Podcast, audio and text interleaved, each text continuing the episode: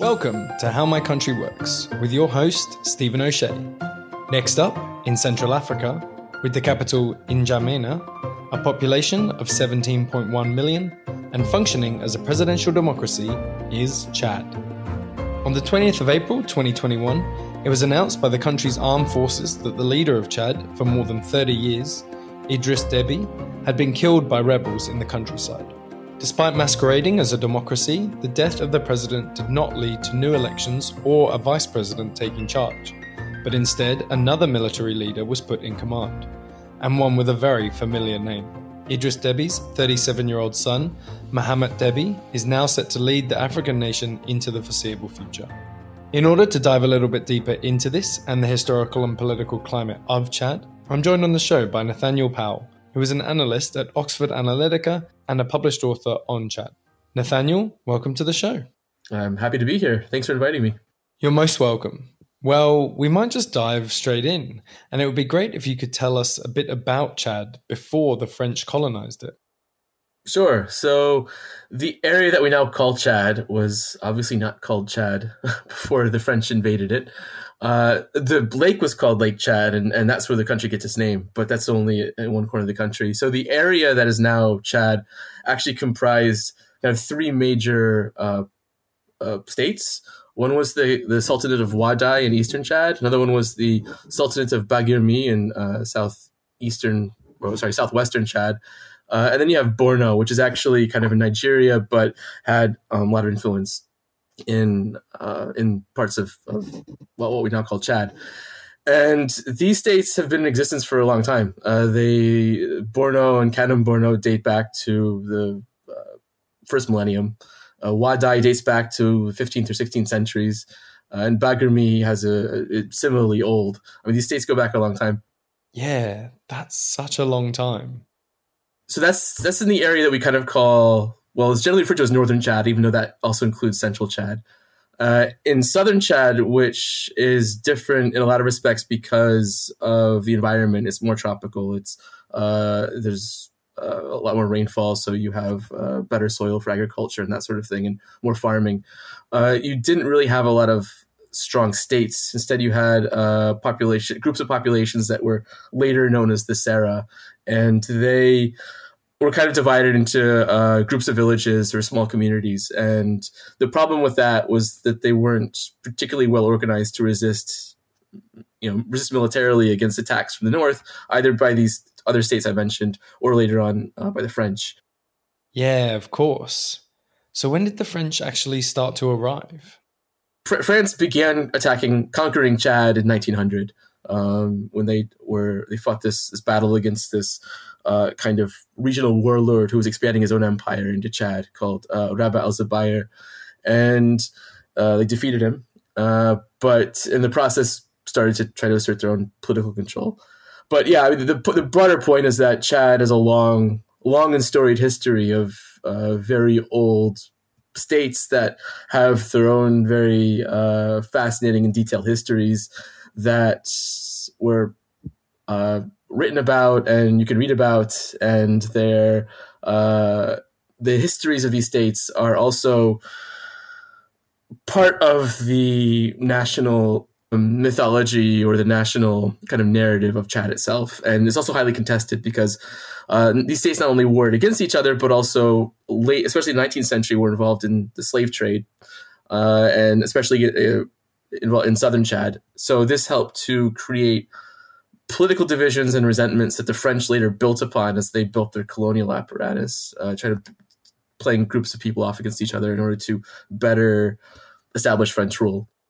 Right. That's really interesting to appreciate. And that's very briefly, I think, what you could, you know, a very brief outline of history pre-colonial Chad. There's a lot more going on. Uh, we could get into if you wanted to go into a lot of detail, but that's uh, because the main outlines of it. Yeah, I have no doubt.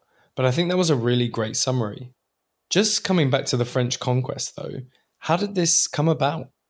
So, so it actually took a while. So the French defeated, as I mentioned, this this kind of warlord. Uh, uh, he, he, was sometimes they called him a freebooter, a slaver. He was uh, honestly he generated lots of local resentment and resistance, and that's why the French could uh, could fight him because he, they're actually some to some extent called in for support by the Sultan of Baguirmi to help defend them against this guy.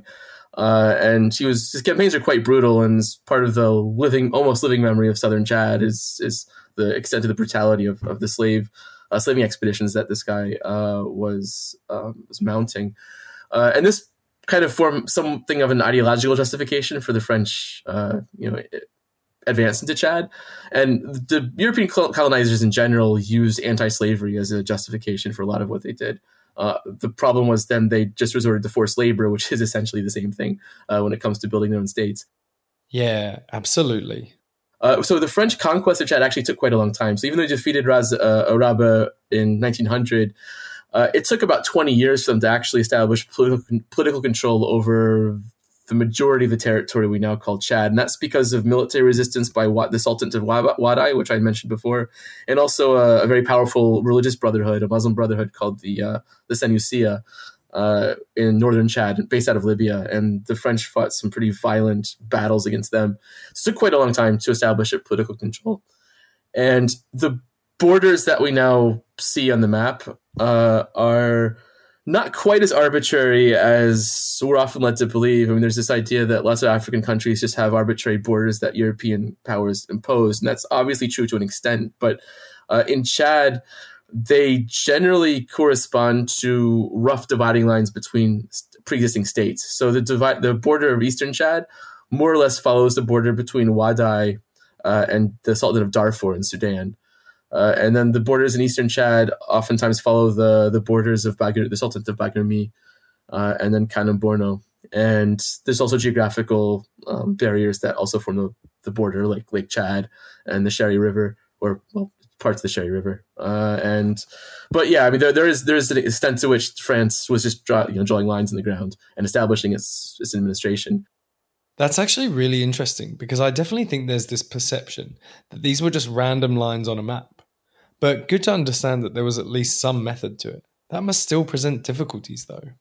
The issue is that, of course, you're um, associating lots of different political entities all under one new ruler. And the way of managing that, which the French resorted to, and the French aren't the only ones who've done this, the British did this you know, just as well elsewhere, uh, and, and pretty much any imperial ruler kind of resorts to this method, which is uh, play different groups off against each other, and not just play groups off against each other, but also empower some people at the expense of others, and therefore create kind of new identities that uh, will benefit imperial rule or colonial rule, but at the same time create new resentments and new political divisions, which may have uh, political consequences down the line.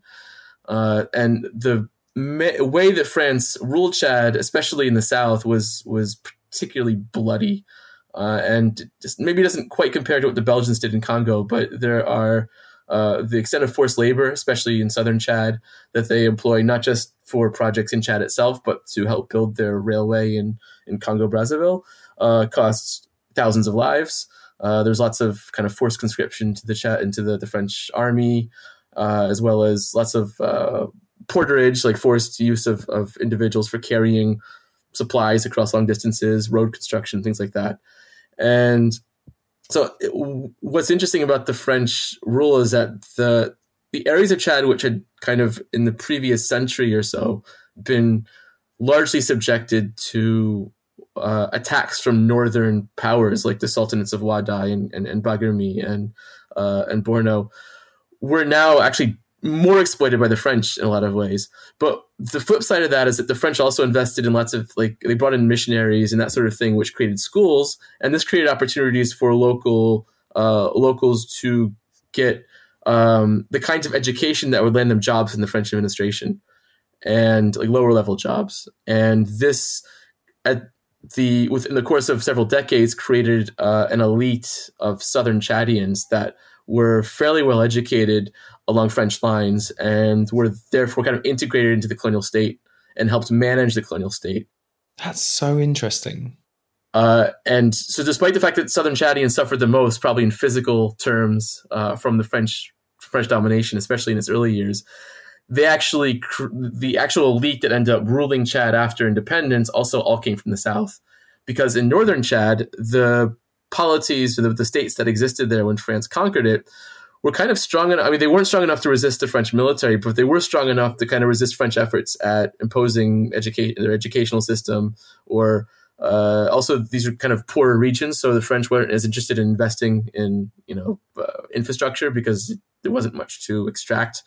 So they kind of let these areas, they policed these areas with their military units, but they didn't do much else. So when decolonization happened, when independence happened, the small and poor and under resourced Chadian state was dominated by Southerners, uh, whereas the Northerners, which had dominated the territory in the previous century, were essentially excluded from power. And this forms the basis of the following few decades of Chadian politics, this kind of resentment between and, and conflict between Northerners and Southerners.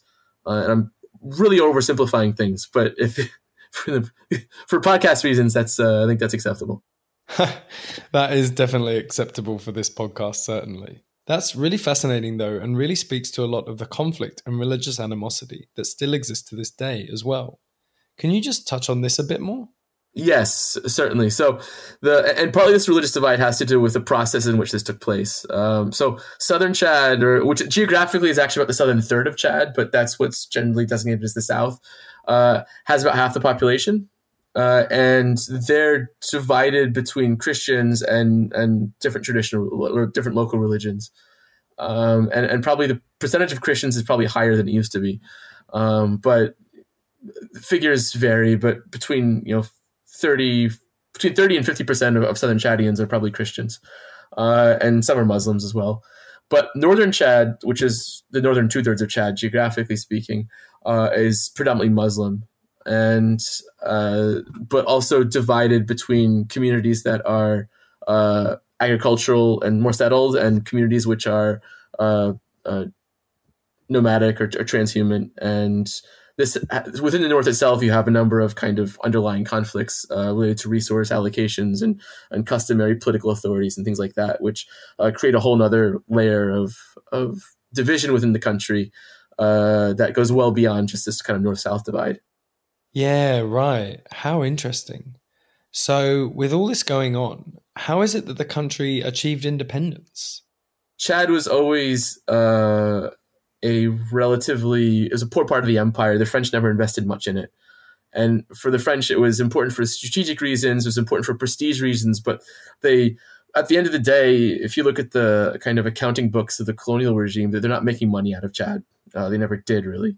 Uh, so the it was never an important in other words, it was never really an important colony for France, but it was important because it was a colony. It had to be protected and administered and that sort of thing. But so the process that led to the independence of most of France's African colonies were partly related to the Algerian War, uh, which was taking place in well in Algeria, where France was desperately trying to keep hold of its Algerian colony, which for France was the most important colony. In fact, they didn't even call it a colony; they called it part of France.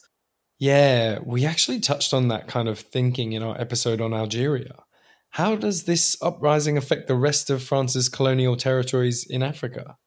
They couldn't afford to have a similar uh, level of kind of insurrection or violence in, in the rest of Africa that they controlled. So they were much more responsive to the demands of a growing group of African nationalists to devolve autonomy towards uh, to different African colonies. So by the mid 1950s, uh, or later 1950s, a lot of France's uh, colonial territories in Africa were partially self-governing. Uh, they were linked to France. They were, you know, France was a sovereign power, but they had gained lots of self-government, including Chad.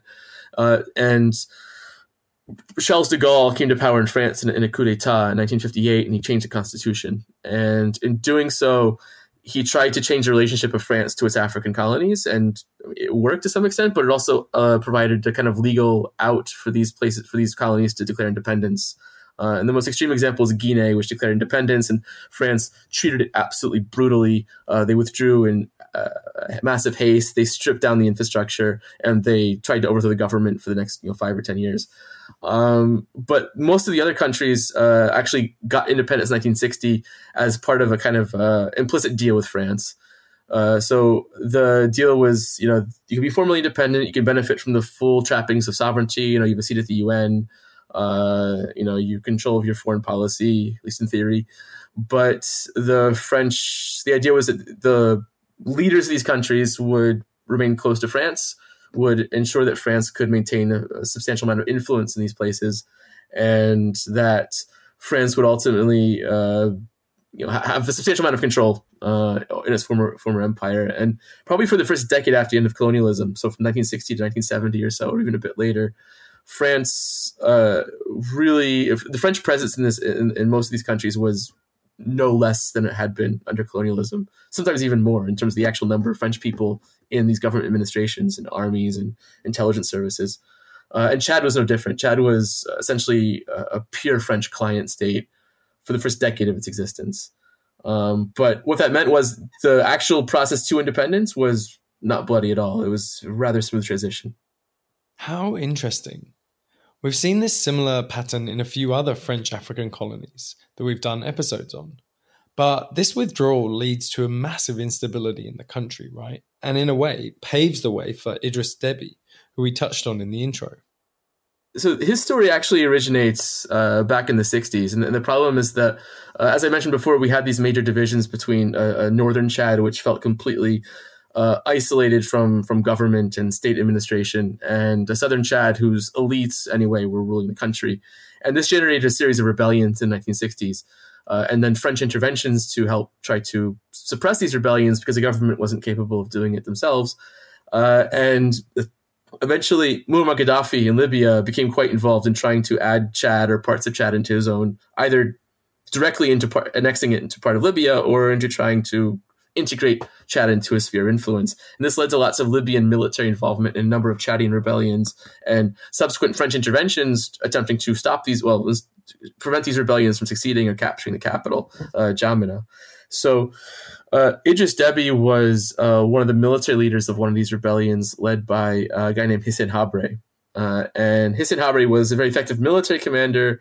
He was one of the main leaders of these rebellions in the in the early 70s.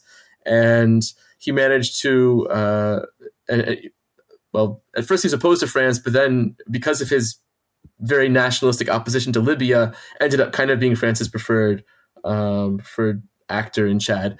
Uh, especially after it became clear that there was no other coalition of political actors that could control the capital. So after 1982, uh, the French and the Americans uh, uh were supportive of Hissène Habré, who became probably one of the decade's bloodiest dictators in the continent.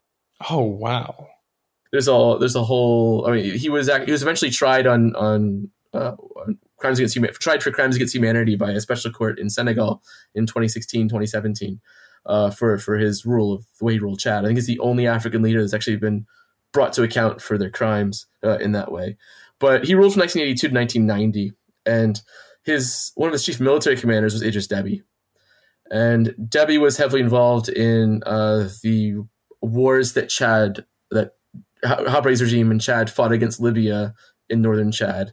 Uh, and they very successfully fought against Libya. Uh, some very dramatic battles between the Chadian army and the Libyan army, which the Chadian army won uh, overwhelming victories, but very underdog overwhelming victories. Like they weren't expected to, to be so successful.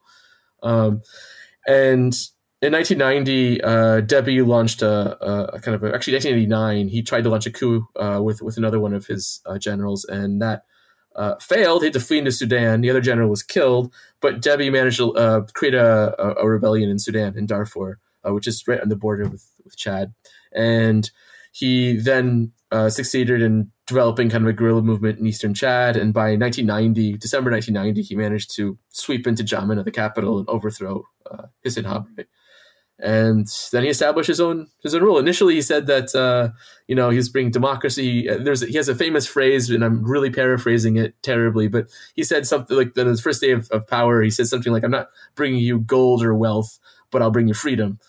And you know, it's like wonderful words, but in the end, you know, he brought he brought a dictatorship which was perhaps not as bloody as Hissène Habré's, uh, but what managed to keep control of the country. Um, although he faced some very serious rebellions, especially in the 2000s. And but he also benefited from French support, which played a pretty decisive role in keeping him in power throughout the 2000s and, and 2010s, right up until his very bizarre death, uh, allegedly in battle uh, last year against another rebellion that was trying to unseat him. What a fascinating actor, and one which has really shaped the last 30 years of Chad.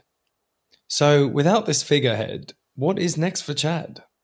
The regime that replaced him, which is now led by his son, uh, uh, he's the head of a, a, transitional government that's supposed to eventually have elections, but the, you know it's an open-ended transition, and who knows what's going to happen with that. Um, even even his regime is, is, quite strongly supported by the French, uh, and the the reason the French reasoning for this is that you know better kind of the devil we know, and better uh, a regime which though potentially bloody and you know absolutely vicious towards its uh, its democratic uh, opposition uh, and also incredibly corrupt. Uh, at least Chad isn't, you know, northeastern Nigeria or Mali or Central African Republic or Burkina Faso. It's it, it's there's, there's a relative degree of stability. Yeah, right. And so, how is Deby Jr. doing? So far, it looks like he's trying to broaden the base of the regime a bit. Right now, he's engaged in some very delicate negotiations with a broad range of rebel groups in, in Doha, actually, in Qatar. And it's unclear where that's going to lead. But uh, he does seem interested in trying to at least project the image of turning a page and trying to get former rebels to come back into the fold, which means essentially doling out uh, resources to another group of, of elites who've made their living through through warfare. Uh, that doesn't bode well for democracy or civil society or anything like that. Uh, whether he manages to maintain a kind of stability at the top uh, in the next you know half decade or decade is you know it's it's an open question. So far, it looks like he's he's managed to kind of pull those strings in uh, in the right ways but I wouldn't say this is great for the people of the country. This probably isn't, good. Isn't great for Chadians. Yeah, absolutely. Well, I think you've brought us right up to date, actually. But before we let you go, would you mind just telling us a bit about a festival, holiday, or celebration that's unique to Chad? Well, so Chad has lots of cultures. I mean, there's many different ethnic groups and, and traditions and, and religions. So obviously at, at the local level, there's lots of, uh, of things like that. But at the national level, um, apart from uh, kind of major religious holidays, which are notionally celebrated uh, or at least observed throughout the country, like uh, like Christmas or, or uh, Eid, there are some. Well, there's kind of two somewhat well one one day that's not very contested but is obviously used by by different governments for for you know for their own purposes that's independence day which is august 11th uh, I should double check that. I'm pretty sure it's August 11th. and you know, you see like parades in this in, in the capital, and there'll be uh, long speeches by by local you know uh, politicians. Um, there'll be uh, you know, events of different kinds. Um, but the kind of contested date is is Chadi National Day, which is not the independent celebration, but that is uh, as of now uh, December thir- December first, which is also the date that Idris Deby came to power, and he declared this national day uh, for obvious reasons. Uh, and obviously, you have opposition leaders and and, and figures as well as uh, communities in the country which don't haven't felt part of the regime that obviously resist celebrating this as a national day. Uh, it's also not the first time the National Day has been on uh, has been a bit of contested um, at a big an uncontested date in the beginning of Chad's independence era. There was a randomly assigned date of January 11th, and there was no reason for it apart from that this was when the harvest had already been collected and people had some money in their pockets. This is the best time to have some kind of national celebration. But it was a randomly assigned day. But that didn't last very long because there was no there's no real grounding for it and uh, subsequent governments have kind of changed that around based on their own kind of political priorities. How interesting. Well, thanks for sharing those, and thanks for your spending time with us today. Cool. Awesome. Well, have a good, we have a whole day ahead of you. Have a good day, Stephen. Thanks. Will do. Well, I think that's the perfect place to end the show. Thanks so much to my guest, Nathaniel Powell. Join us next time where we'll be discussing the South American country of Chile, which, despite a brief dictatorship, has had a relatively stable political history. As always, please do rate us on your podcast app and recommend us to any friends that have a hankering for political knowledge. Follow us on Instagram or Twitter at How My Country Works for extra insights and facts, and there you can message us around anything else you'd like to know about Chad or any other country. This podcast was produced by Stephen O'Shea, and sound editing is by Luke Dempsey. See you next time, and remember to keep asking how my country works.